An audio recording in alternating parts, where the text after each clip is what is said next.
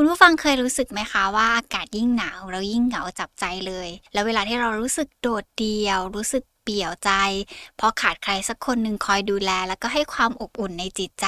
ใครหลาย ๆ คนคงระบายออกมาเป็นคำว่าความเหงานี่มันใหญ่เท่าบ้านจริง ๆ เลย แล้วเคยสงสัยไหมคะว่า เพราะอะไรความเหงาของเราเนี่ยมันถึงผกผันตามอากาศที่มันอยู่ภายนอกด้วย ในทางการแพทย์บอกไว้แบบนี้ค่ะ คุณผู้ฟังว่าออจิตนี่คือพื้นที่ปลอดภัยสำหรับคุณ ดาวน์โหลดได้แล้ววันนี้ทั้ง iOS และ Android สวัสดีค่ะคุณผู้ฟัง ยินดีต้อนรับเข้าสู่ออจิตพอดแคสต์วันนี้อยู่กับอีฟรัชดาพรศรีวิไลนักจิตวิทยาคลินิกค่ะ คุณผู้ฟังเคยรู้สึกไหมคะว่าอากาศยิ่งหนาวเรายิ่งเหงาจับใจเลย แล้วเวลาที่เรารู้สึกโดดเดี่ยว รู้สึก เปี่ยวใจ เพราะขาดใครสักคนหนึ่งคอยดูแล แล้วก็ให้ความอบอุ่นในจิตใจ ใครหลาย ๆ คนคงระบายออกมาเป็นคำว่าความเหงานี่มันใหญ่เท่าบ้านจริง ๆ เลย แล้วเคยสงสัยไหมคะว่า เพราะอะไรความเหงาของเราเนี่ยมันถึงผกผันตามอากาศที่มันอยู่ภายนอกด้วย ในทางการแพทย์บอกไว้แบบนี้ค่ะ คุณผู้ฟังว่าจริงๆ แล้วอุณหภูมิที่อยู่ภายนอกเนี่ย มันมักจะส่งผลต่อการทำงานระบบ ในร่างกายของตัวเราตามมาด้วย แล้วยิ่งเวลาที่อากาศมันเปลี่ยนหรืออุณหภูมิที่มันลดต่ำลง เวลาที่เราพูดถึงอุณหภูมิที่มันลดต่ำลง มันคือการที่อากาศมันจะเริ่มเย็นลงตามมาด้วย แล้วเวลาที่อากาศเย็นลงการทำงานของร่างกายเรามันก็จะช้าลงด้วยการไหลเวียนของเลือดเนี่ยมันก็จะหนืดขึ้นตามมาด้วยแล้วมากไปกว่านนั้นเนี่ยมันสอดคล้องกับเรื่องของระยะเวลา แล้วก็ช่วงเวลาของการเกิดกลางวันกลางคืนด้วย ถ้าเราลองสังเกตดูดีๆ เนี่ยไทยช่วงที่มีอากาศเย็น หรืออยู่ในช่วงฤดูหนาวของเราช่วงกลางวันเนี่ยมันจะสั้นกว่าช่วงกลางคืนมากๆเลย ซึ่งสิ่งเหล่านั้นมันก็จะส่งผลต่อนาฬิกาชีวิตของเรา แล้วก็ในเรื่องของการดำเนินชีวิตของเรามันก็จะแตกต่างกันออกไปด้วย แล้ว การที่ร่างกายเรามีการทำงาน แล้วก็มีกลไกบางอย่างที่มันทำงานผิดปกติไป หรือมันไม่สามารถแปลเปลี่ยนได้ เท่าทันอุณหภูมิที่มันถูกเปลี่ยนแปลงภายนอกเนี่ยบางทีหลาย ๆ คนก็จะตามมาด้วยอาการทางจิตเวทที่เรียกว่า ภาวะเศร้าเหงาจากการเปลี่ยนแปลงตามฤดูกาลได้ ทีนี้เนี่ยถ้ามองในเรื่องของสารสื่อประสาทที่มันสอดคล้องกับการเปลี่ยนแปลงตามอุณหภูมิเนี่ยก็จะมีอยู่ 2 ตัวด้วยกัน เจ้าตัวที่1เนี่ยเขาชื่อว่าซีโรโทนินซีโรโทนินเขามีหน้าที่ในการควบคุมอารมณ์ ในช่วงที่เป็นฤดูหนาวเนี่ยซีโรโทนินเขาจะ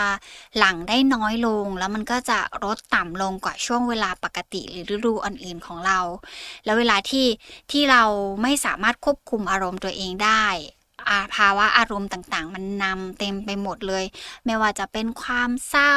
อาการไม่ร่าเริง หรือความรู้สึกหดหู่ต่างๆ เวลาที่ซีโรโทนินมันไม่สามารถควบคุมได้ เราก็จะตามมาด้วยภาวะอารมณ์แบบนี้ล่ะค่ะ อีกตัวหนึ่งเขาชื่อว่าเมราโทนินคุณผู้ฟังหลายๆ คนคงคุ้นหูใช่ไหมล่ะคะ เพราะจริงๆ แล้วปัจจุบันมีการเอามาทำเป็นผลิตภัณฑ์ เพื่อช่วยให้เราสามารถนอนหลับได้ เพราะเจ้าเมราโทนินเนี่ยเขามีบทบาทหน้าที่ในการควบคุมการนอนหลับของเราซึ่งเขาจะหลั่งออกมาตามช่วงเวลาของกลางวันและกลางคืนเช่นเดียวกัน ซึ่งเมลาโทนินจะทำงานได้ดีมากๆ เวลาที่อยู่ในช่วงเวลาที่มันมืดๆหรือแม้กระทั่งตัวเราเองเนี่ย ถ้าเราอยากจะนอนหลับได้สนิทหลังกินเมลาโทนิน เราก็ต้องอยู่ในห้องที่มืดๆเวลาที่เราอยู่ในที่ที่มีแสงสว่างเยอะๆเมลาโทนินเขาก็จะไม่ออกมาทำงาน แต่ความแปลกมันอยู่ตรงนี้ค่ะคุณผู้ฟังว่า พอช่วงฤดูหนาว ช่วงกลางคืนมันยาวนานกว่า เมลาโทนินเขาก็จะหลั่งออกมาในปริมาณที่มันมากกว่าปกติมากๆเลย มันก็เลยทำให้ตัวเราเองมักจะมีอาการง่วงซึม รู้สึกหมดเรี่ยวหมดแรง ไม่อยากจะขับหยับเนื้อขยับตัวขาดความกระปรี้กระเป๋าในการเคลื่อนไหวร่างกายเอามากๆ ทีนี้เวลาที่ สองอย่างเนี้ยมันหลั่งออกมาได้ไม่ปกติ หรือไม่ได้คงที่ตามที่มันควรจะเป็น ผลที่ตามมามันเลยทำให้ใครหลายคนรู้สึกเหงามากยิ่งขึ้น บางคนตามมาด้วยความรู้สึกเฉื่อยชา บางคนรู้สึกว่าหดหู่หรือกับบางคนตามมาด้วยภาวะอารมณ์เศร้าได้เลยอะค่ะ คุณผู้ฟัง มากไปกว่านั้นเลยเนี่ยใครหลายๆคนเวลาที่อยู่ในช่วงฤดูหนาว และการทำงานของสารสื่อประสาทของเรามันหลั่งได้ผิดปกติแบบนี้ มักจะมีการเปลี่ยนแปลงเรื่องของพฤติกรรมตามมาด้วย เช่นแบบเราอยากจะนอนขกอยู่ในที่นอน ไม่อยากจะทำอะไรเลย ขาดแรงจูงใจที่จะออกไปใช้ชีวิตข้างนอก มันก็ได้ทำให้เราใช้ชีวิตคนเดียวอยู่ในห้องนายาวนานกว่าปกติมาก ๆเลยและไอ้เจ้าอากาศหนาวที่มันเข้ามามีผลต่อระดับความรู้สึก แล้วก็ความเหงาความโดดเดี่ยวความเศร้าของเราเนี่ย จริง ๆ มันเหมือนเป็นภัยอันตรายสำหรับคนขี้เหงา แล้วก็คนที่มีอาการซึมเศร้าอยู่เดิมแล้วด้วยนะคะ เพราะเป็นไปได้ว่า ถ้ามีอากาศหนาวขึ้นมาเมื่อไหร่ หรือมีการเปลี่ยนแปลงอุณหภูมิที่มันลดลงเมื่อไหร่ อารมณ์และความรู้สึกของเขามันก็จะเกิดขึ้นอย่างท่วมท้นมากกว่าเราทั่วไปด้วยหนึ่งในผลงานวิจัยที่น่าสนใจมาก ๆ ที่อีฟเคยอ่านมาค่ะเขามีการศึกษาว่าจริง ๆ แล้วนอกจากมัน ส่งผลต่อในเรื่องของภาวะอารมณ์ของเราแล้วเนี่ยบางทีมาส่งผลต่อพฤติกรรมของเราในการเข้าสังคมร่วมด้วย ซึ่งเขาทำงานวิจัยกับกลุ่มคนกลุ่มหนึ่งที่แบบทำให้คนกลุ่มหนึ่งมีความอบอุ่นของร่างกายอยู่ตลอดเวลา กับอีกคนนึงเนี่ยกลุ่มคนที่เขาเป็นกลุ่มที่เขาเอามาทดลองเหมือนกันเนี่ย สร้างให้แบบไม่ไม่สามารถสร้างความอบอุ่นกับตัวเองได้ ทีนี้คนสองกลุ่มนี้มันก็มีความแตกต่างกันในเรื่องของการเข้าสังคม คือคนที่เขารู้สึกว่าแบบร่างกายเขาหนาวแล้วเขาเหงาอยู่ตลอดเวลา มันก็ทำให้เขาเลือกที่จะเข้าสังคม ไปเจอผู้คนไปทำกิจกรรมมากกว่า คนที่เขาแบบมีความอบอุ่นอยู่ตลอด แต่นั่นแหละค่ะคุณผู้ฟัง เพราะว่าอุณหภูมิในร่างกายของเรามันทำให้เราเกิดเป็นความเหงามากยิ่งขึ้น การที่เราเหงาแล้วเราเลือกที่จะไปเจอคน ไปมีปฏิสัมพันธ์กับคนอื่น บางทีมันก็จะช่วยให้เราคลายเหงาได้ด้วย ทีนี้เนี่ยใครหลาย ๆ คนคงอยากจะรู้ใช่ไหมล่ะคะว่า แล้วถ้าเกิดสมมติว่ายิ่งหนาวยิ่งเหงา เราควรจะรับมือกับความเหงาแล้วก็ความเศร้าที่มันตามมาของเราได้ยังไงบ้าง จริง ๆ ถ้าตามหลักการพื้นฐานเลยเนี่ย เวลาที่เรารู้สึกเศร้า รู้สึกเหงา เราแค่ต้องทำความเข้าใจว่ามันคืออารมณ์ที่มันเกิดขึ้นกับเรายอมรับมันก่อนค่ะว่า แม้มันหนาวแล้วเรารู้สึกเหงา มันก็คืออารมณ์ของเรา คนเราทุกคนสามารถเหงาแล้วก็เศร้าได้นะคะ มันไม่ผิดเลยที่เราจะรู้สึกเหงาและรู้สึกเศร้า เพียงแต่เราอาจจะต้องเริ่มจากการยอมรับก่อนว่า เออมันรู้สึกเหงาในในความรู้สึกของเราจังเลยทีนี้หลังจากที่เราเข้าใจแล้วว่าเราเนี่ยเกิดเป็นความเหงา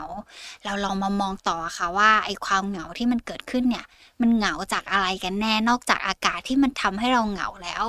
บางคนอาจจะรู้สึกว่ามันเหงา เพราะเราไม่มีเพื่อนคุยเลย มันเหงาเพราะเราไม่ได้ออกไปข้างนอกเลย หรือบางคนอาจจะรู้สึกว่ามันอยู่คนเดียวจนทำให้เราหดหู่แล้วก็เศร้าใจจังเลย พอเรารู้แล้วว่าที่มาที่ไปของความเหงาความเศร้ามันอยู่ตรงไหน เราก็ลงมือเปลี่ยนแปลงมันตรงนั้นล่ะค่ะ ถ้าเรารู้สึกว่ามันเหงา เพราะเราไม่มีคนคุย เราก็แค่เอาตัวเองออกไปคุย ออกไปเจอผู้คนต่างๆ มากมายทำให้ตัวเราเองรู้สึกว่ามันมีปฏิสัมพันธ์กับคนอื่น แต่ถ้าหากเรารู้สึกว่าความเหงา มันเกิดจากการที่เราเอาตัวเองอยู่คนเดียวมากเกินไป เราก็อาจจะแค่ออกไปเจอใครสักคนหนึ่งที่เขาสามารถพูดคุยกับเราได้ เพื่อทำให้ตัวเราเองรู้สึกว่าเราไม่ต้องใช้ชีวิตอยู่คนเดียว หรือว่าไม่ต้องโดดเดี่ยวอยู่คนเดียว มันก็อาจจะทำให้เราเนี่ยรู้สึกเหงาได้น้อยลงด้วย แต่กับบางคนอาจจะรู้สึกว่าความเหงาที่มันเข้ามาไม่สามารถหาที่มาที่ไปได้เลย แล้วก็ไม่สามารถทำความเข้าใจกับตัวเองได้ว่ามันเหงาจากอะไร เพียงรู้แค่ว่ามันรู้สึกเหงาและโดดเดี่ยวที่สุด เท่าที่หัวใจเราจะจับความรู้สึกตรงนั้นได้ อิมแนะนำว่าคุณผู้ฟังอาจจะลองไปพบผู้เชี่ยวชาญ ไปพบจิตแพทย์หรือไปพบนักจิตวิทยาคลินิกดูนะคะ เพื่อตัวเราเองจะได้สามารถทำความเข้าใจตัวเราได้ ว่าไอ้ความเหงาความเศร้าเหล่านั้นมันเกิดจากอะไรกันแน่ ที่มันซ่อนอยู่เบื้องลึกเบื้องหลังจนทำให้ตัวเราเองเกิดเป็นอารมณ์และความรู้สึกแบบนั้น จริง ๆ ความเหงามันจะคลายได้หากเรายอมรับว่าตัวเองอะรู้สึกเหงา แล้วมองหาโอกาสในการพบปะสิ่งใหม่ ๆ หาโอกาสให้ตัวเองเนี่ยได้เจออะไรใหม่ ๆ บางทีแค่เราเปลี่ยนความสนใจหรือหากิจกรรมบางอย่างที่ทำให้เราเนี่ยออกไปจากจุดเดิมได้ มันก็จะเป็นหนึ่งทางเลือกที่ทำให้ใครหลาย ๆ คนเนี่ยคลายเหงาได้ด้วยเช่นเดียวกันค่ะ แต่ถ้าความเหงาความโดดเดี่ยวที่มันเกิดขึ้น เพราะเราไม่มีแฟนหรือเราไม่มีใครสักคนหนึ่งคอยดูแลจิตใจ อันนี้คงตอบแทนกันยากแล้วนะคะ คุณผู้ฟังว่าเราจะต้องเริ่มกันยังไงดี ยังไงก็เอาใจช่วยนะคะ ถ้าเรารู้สึกว่าเราเหงา เพราะเราไม่มีใครสักคนหนึ่งเดินหน้าต่อค่ะ เดินหน้าต่อ ในวันที่เรารู้สึกว่าเราอยากจะได้ใครสักคนหนึ่งมายืนเคียงข้างเรา เป็นกำลังใจให้กับคนเหงาที่ขาดใครสักคนหนึ่งคอยดูแลนะคะ วันนี้ขอบคุณมากๆเลยค่ะ ที่รับฟังไว้เจอกันใหม่ EP หน้า สวัสดีค่ะออจิตนี่คือพื้นที่ปลอดภัยสำหรับคุณ ดาวน์โหลดได้แล้ววันนี้ ทั้ง iOS และ Android